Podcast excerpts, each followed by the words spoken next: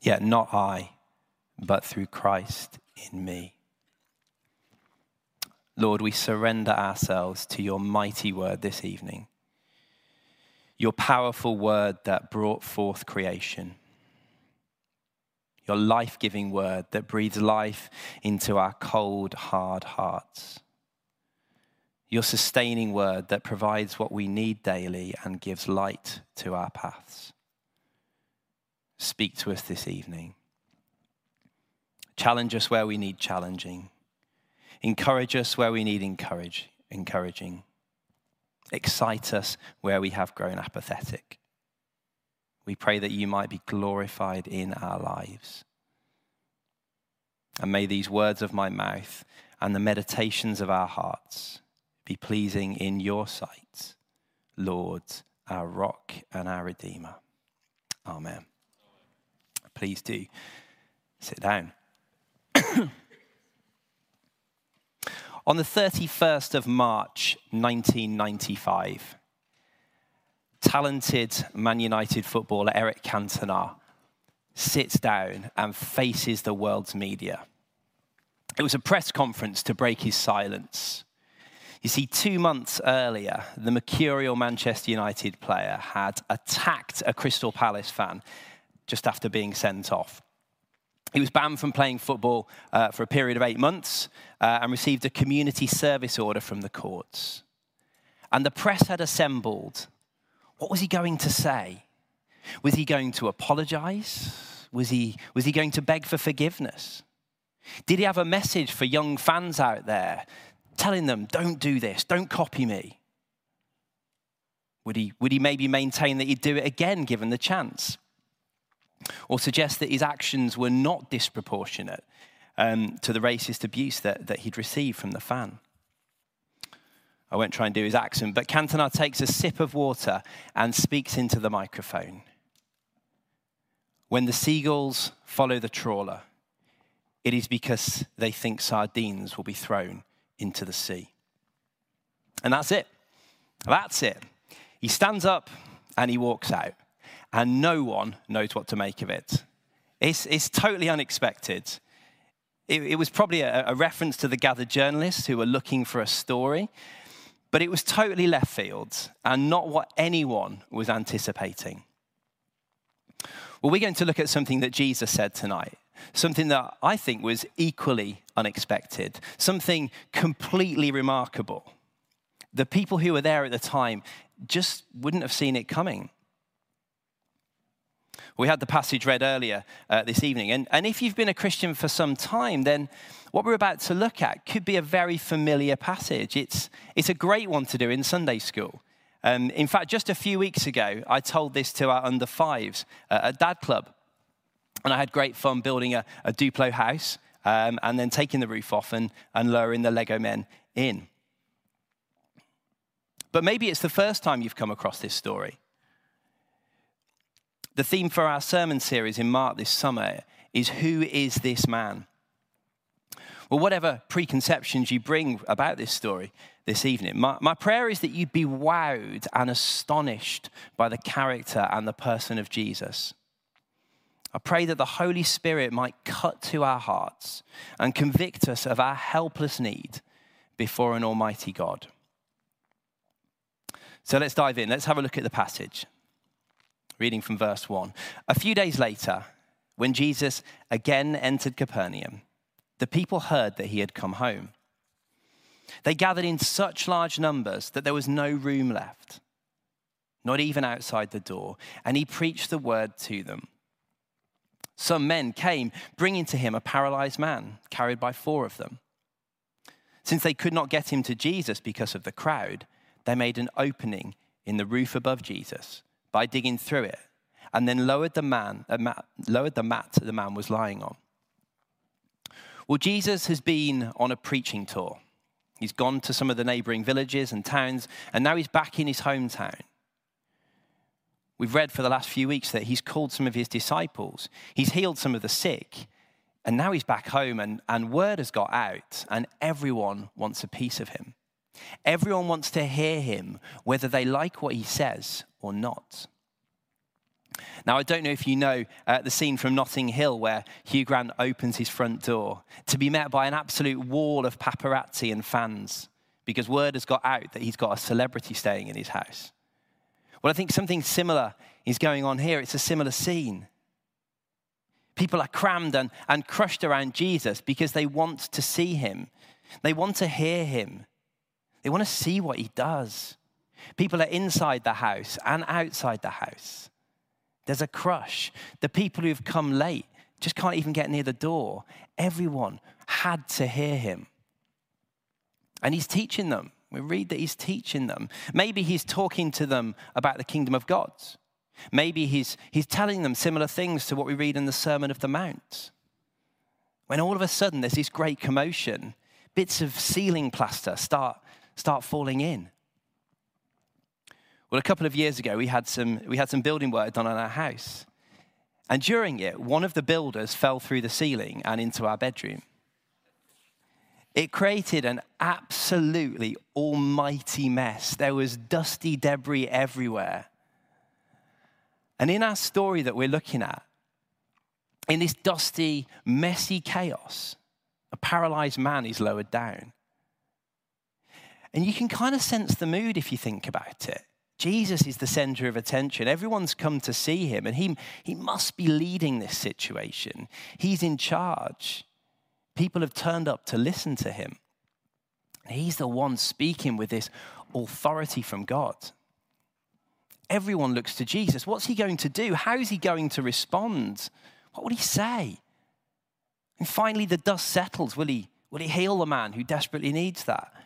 Would he ask him what on earth was going on? Would he, would he ask him who's going to pay for the roof? Or would it be something else? We live in a world where you can pretty much predict what people in the public eye will say. There aren't many Eric Cantonas out there, are there?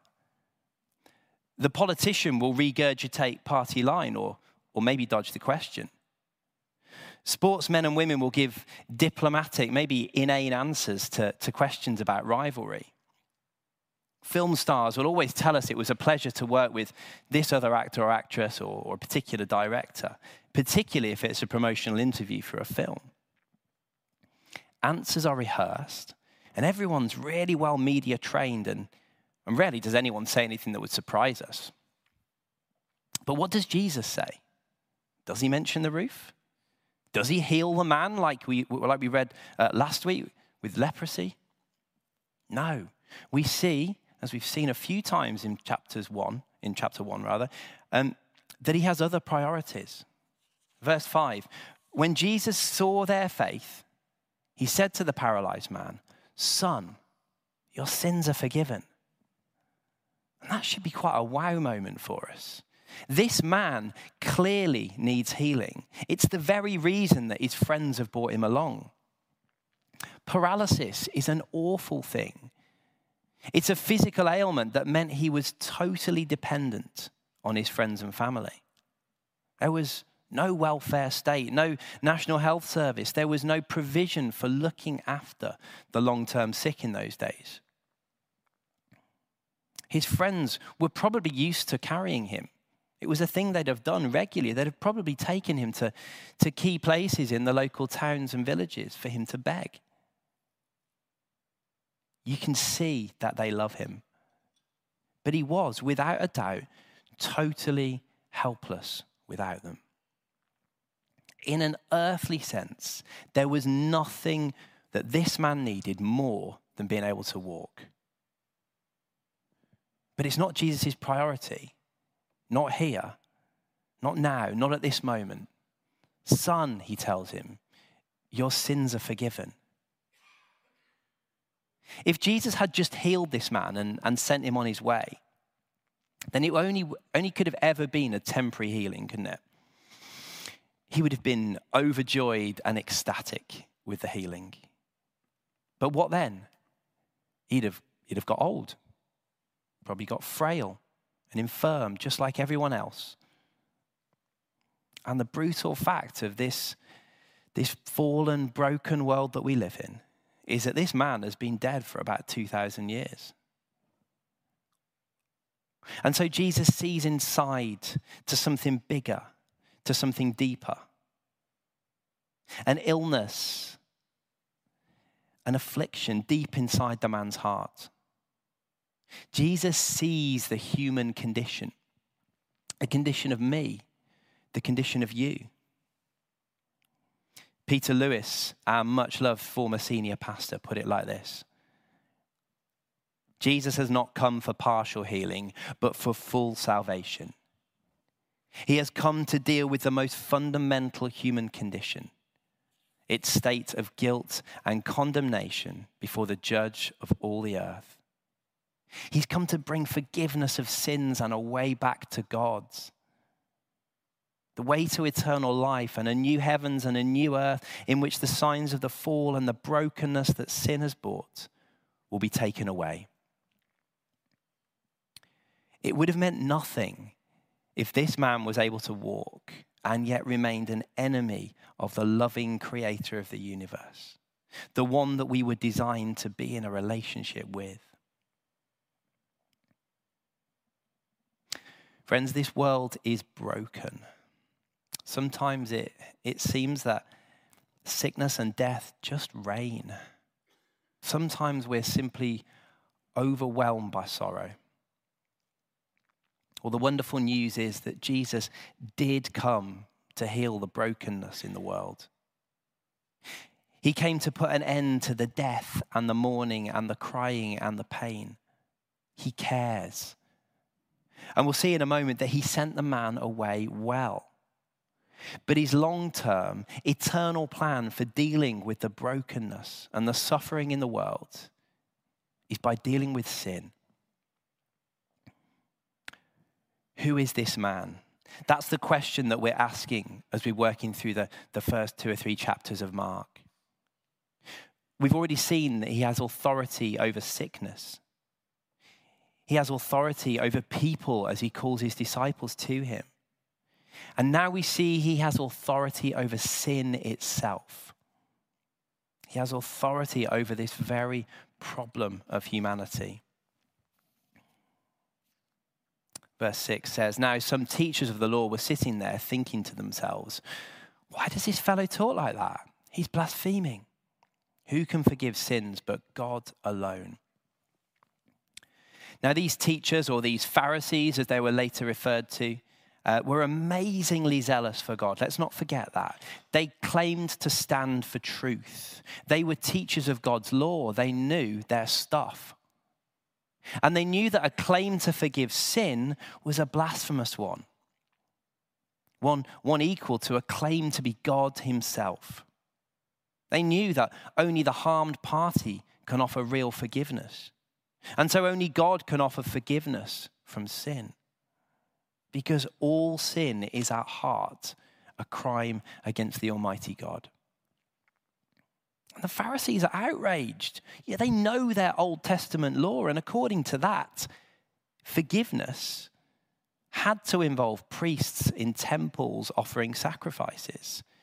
And the nation of the nation of Israel was built upon these very things. It was part of their national identity. And if what Jesus said was true, if his claim to forgive sins was, was a true one, then he was tearing all of that down. He was leading the people away from, from everything that they held dear. But we remember that the writer to the Hebrews tells us in chapter 10 the law, that, that thing that the, the Pharisees held so very strongly to, is only a shadow of the good things that are coming, not the realities themselves. For this reason, it can never, by the same sacrifices, repeated endlessly year after year, make perfect those who draw near to worship. And then later in that, that same chapter, we have been made holy through the sacrifice of the body of Jesus Christ once for all. You see, no longer does God dwell in one specific place on earth, the temple. Jesus is the great high priest over all, and he's not dependent on human priests. You don't need John or Colin or Rue to help you have your sins forgiven. You don't need the Pope or the Archbishop of Canterbury. You just need Jesus. And when it comes to sacrifices, animals just don't cut it. They were there. They were there to point the people to something greater. Jesus offers himself for us. So that his pronouncement of sins forgiven to this man might be more than just mere words. Who are you to say this? Is the gist of what the Pharisees are saying. Who is he? Who is this man? Verse 8 Immediately, Jesus knew in his spirit that this is what they were thinking in their hearts. And he said to them, Why are you thinking these things?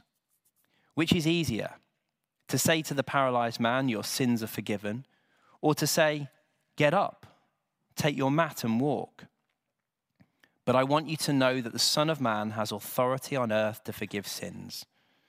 So he said to the man, I tell you, get up, take your mat, and go home.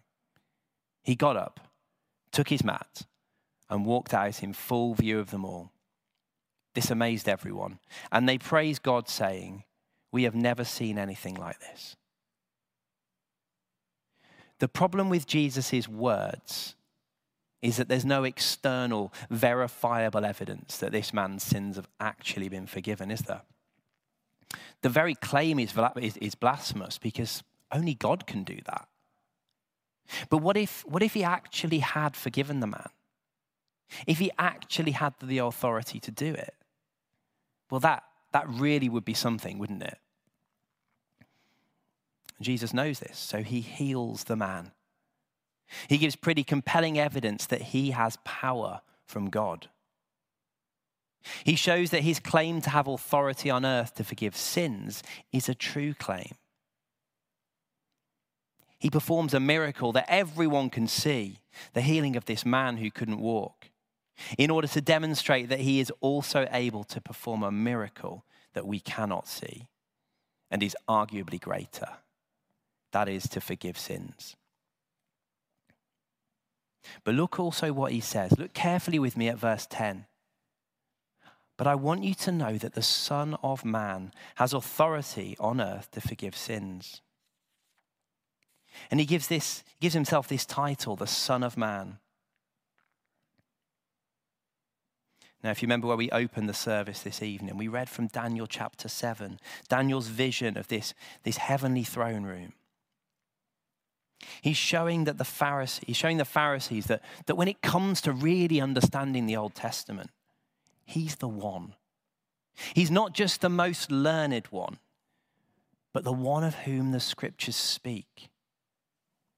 In this vision from Daniel 7, this, this one, like a son of man, approaches the Almighty God, the, the Ancient of Days. What a wonderful, wonderful name for our God, the Ancient of Days.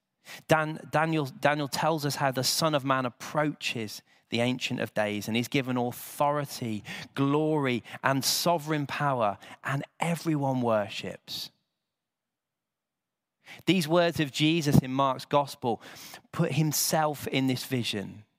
And Jesus is claiming the authority of which it speaks verse 14 of that, that Daniel chapter 7 says, All nations and peoples of every language worshipped him. His dominion is an everlasting dominion that will not pass away. And his kingdom is one that will never be destroyed. And so we ask, who is this man? This carpenter from Nazareth? This preacher who claimed to be able to forgive sins? You can see why the Pharisees were rattled. Who is this man? Jesus. Jesus has authority to forgive sins.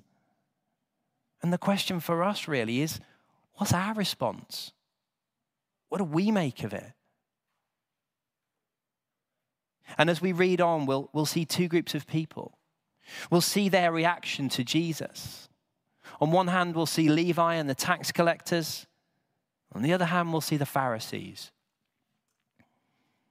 Maybe Levi, the tax collector, was present when, when Jesus did this miracle we've just read about.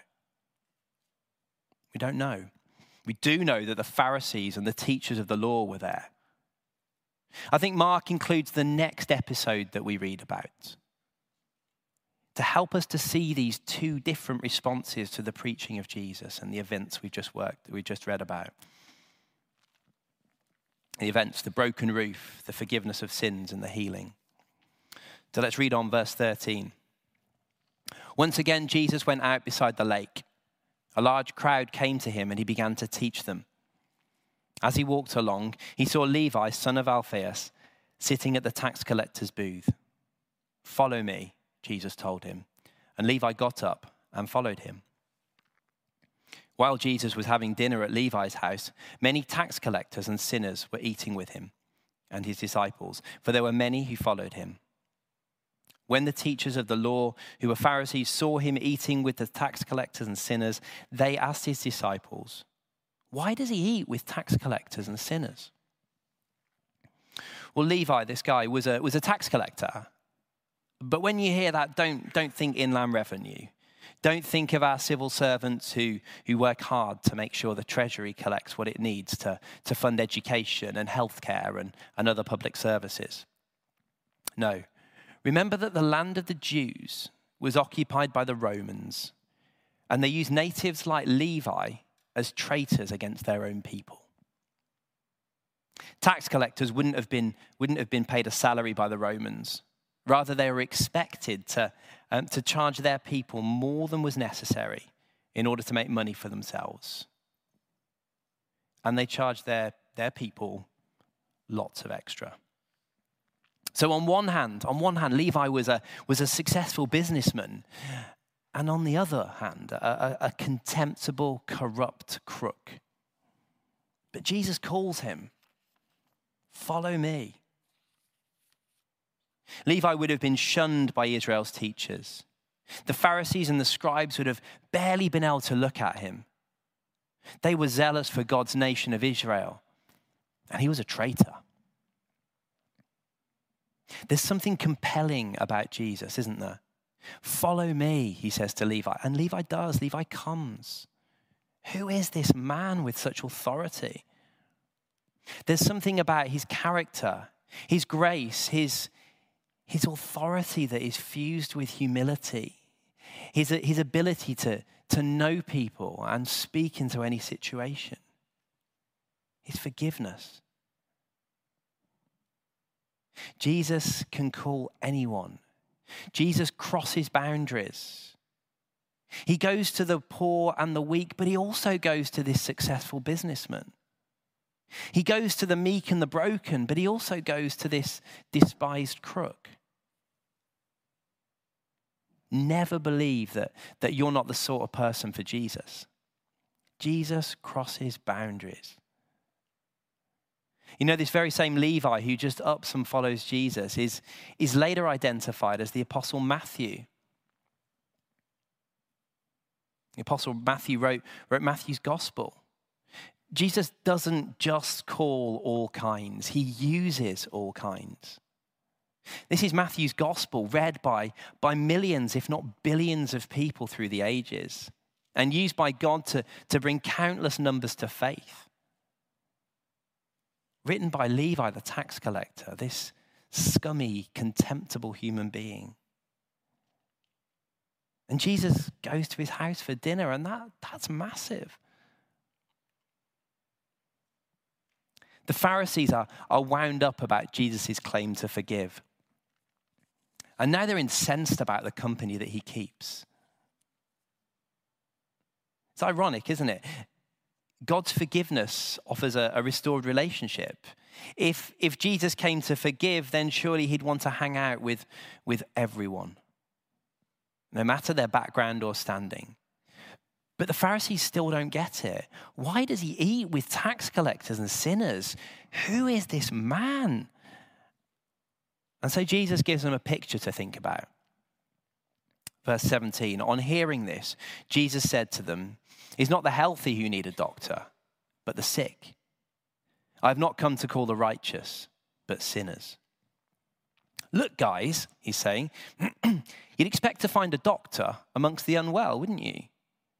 You'd expect to find a forgiver amongst those who need to be forgiven.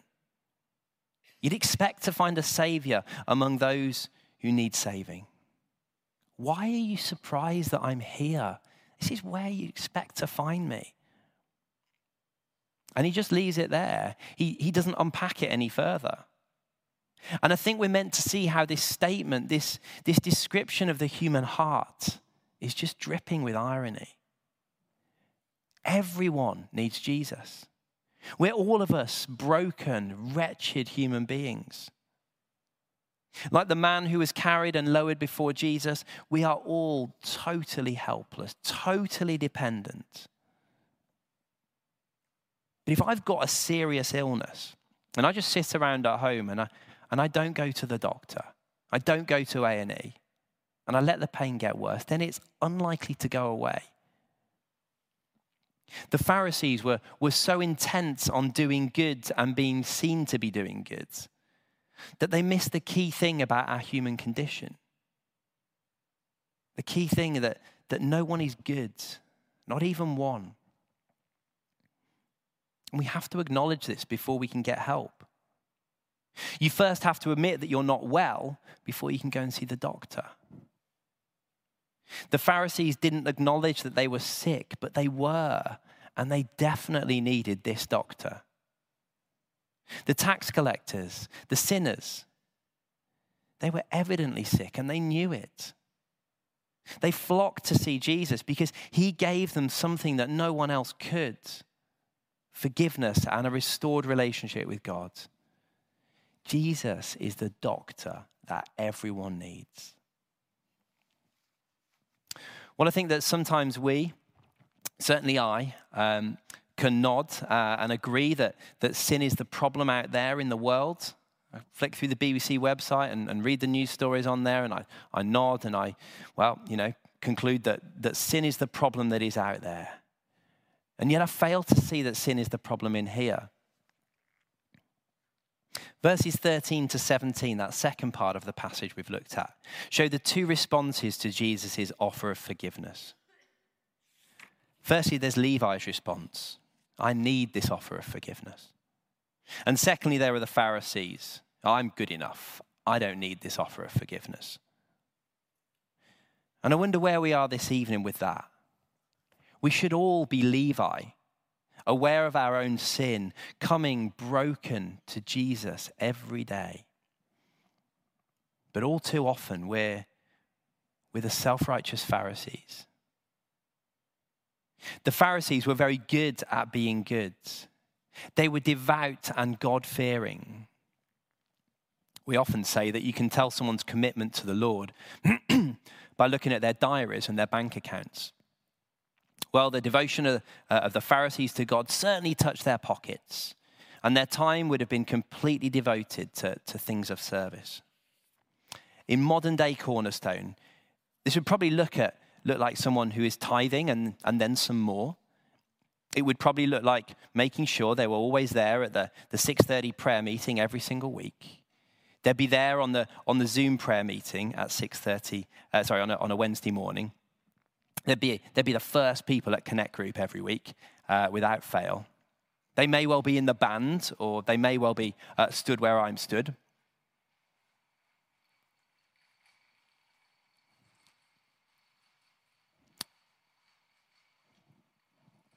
I mean to pause it.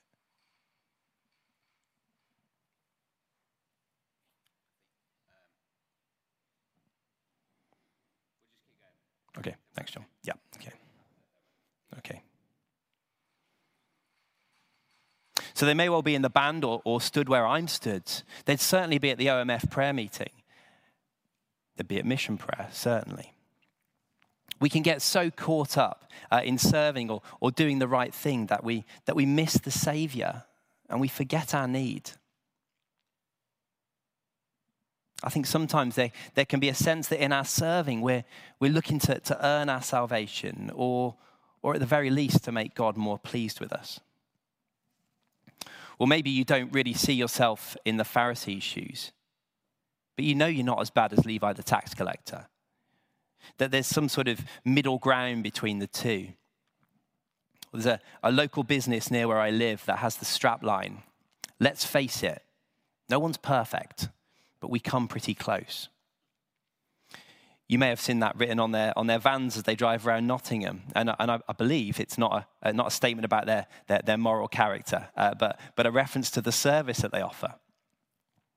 But I think that can, can so often be our attitude. We know, we know theologically that we are sinful. Uh, we, can, we can give the right answer to that question. We've tasted salvation. We've come to Jesus and experienced forgiveness. But we also kind of think we're better than a lot of people. Jesus just totally blows this apart. The healthy don't need a doctor, he says. It's the sick that need a doctor. If you need Jesus, then you're sick. If you're sick, then you need Jesus. As sick and as helpless as the man lowered down through the roof. But what are the, the hallmarks of a, of a genuine acceptance of Jesus? What does this Levi like faith look like? What should our response be if we, if we really understand that Jesus has come to save sinners like us? Well, I think verse 12 gives us a, a bit of a clue. Verse 12 says, This amazed everyone, and they praised God, saying, We have never seen anything like this. Praise, friends, joyful praise. That's the hallmark of a real faith in God.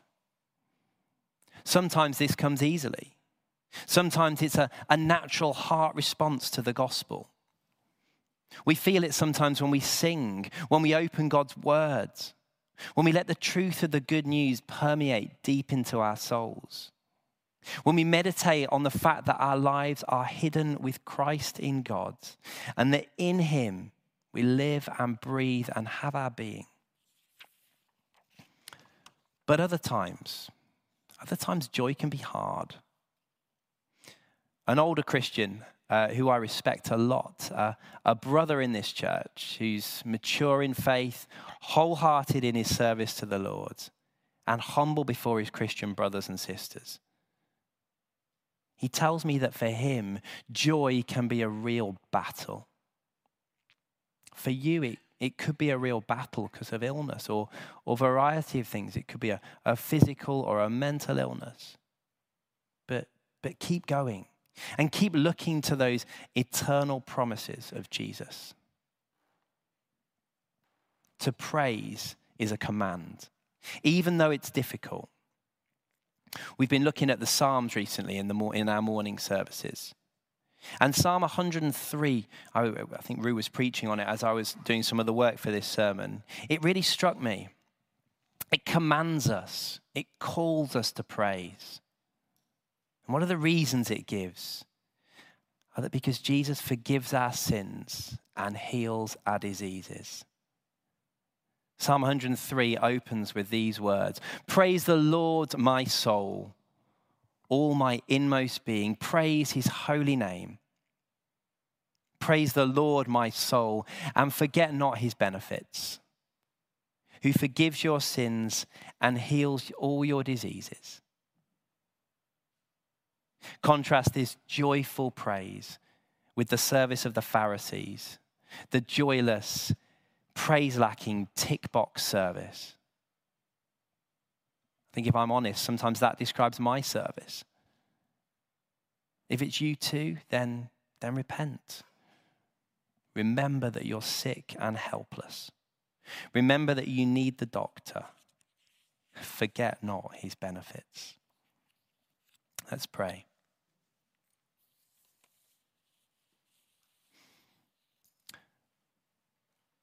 Lord, again, we praise you for your mighty word, cutting deep into soul and spirit, joints and marrow. Thank you that you have been active here this evening by your Spirit. We confess times when our service of you has, has, has been joyless or self righteous. Help us to ponder the works of Christ anew the price that was paid to set us free and buys us forgiveness. May we come with humility before you in the attitude of the tax collectors, knowing that in you there is full forgiveness and a power in the Spirit to serve you humbly. Amen. Hallelujah. Praise the one who set me free. Hallelujah. Death has lost its grip on me. You have broken every chain. There's salvation in your name. Jesus Christ, my living hope. We're now going to stand and sing and then move into a time of communion that Ben and Abby will lead us in. As we do, let's remember that we need the doctor, that we bring nothing to our salvation aside from the sin that we need to be saved from. Surrender yourselves to the great physician. Let's stand.